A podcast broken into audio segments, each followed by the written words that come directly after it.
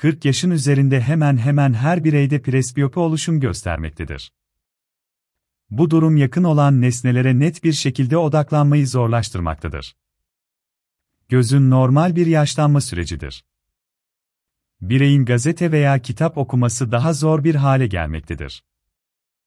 Yakın görmenin düzeltilmesi için en sık kullanılan yöntem ise okuma gözlükleridir. kırklı yaşlarda yakın uzak göstermekte olan kontak lensler kullanılabilirse de daha önceden beri kontak lens kullanmamış kişilerin buna alışması daha zor bir hale dönüşmektedir.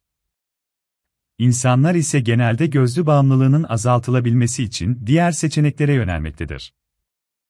Monovizyon ise bu seçeneklerden bir tanesidir. Karma görme olarak da adlandırılabilmektedir.